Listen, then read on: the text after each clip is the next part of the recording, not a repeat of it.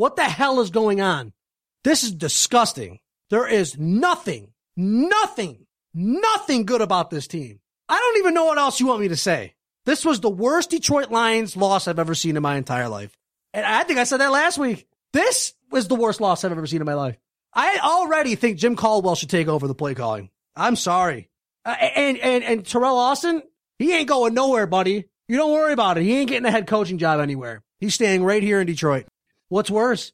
The offense? What the hell are we going to do? Score something 0 3. It's embarrassing. It's disgusting. The only bright spot I see is Ameer Abdullah.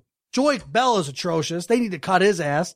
Theo Riddick's fumbling the ball. Lance Moore's fumbling the ball. Eric Ebron's dropping balls. They could have Aaron Donald right now. Aaron Donald's a monster. And then this year, you get Manny Ramirez in a trade, and then you draft Laken Tomlinson, another first round pick that's not starting, and they don't have an offensive line.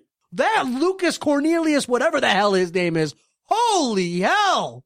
He almost got Stafford put in a casket yesterday. This is disgusting. What the hell is going on here? Oh, I want Martin Mayhew fired. We went to school to talk about these losers. It's not even fun. They don't even tease you with a win. This ain't even fun anymore.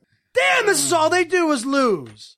I used to love to watch football. This is hell. This is torture to me. This Detroit Lions team is inept. And it, it starts up top. It's it's the whole organization. The worst general manager in the history of any professional team. Matt Millen. And they hire and promote his understudies. I don't know what the hell is going on, and I don't know what to do about it.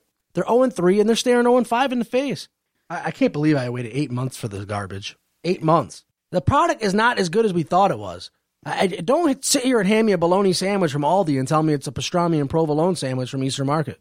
It is what it is. They they're not as talented as we as we thought.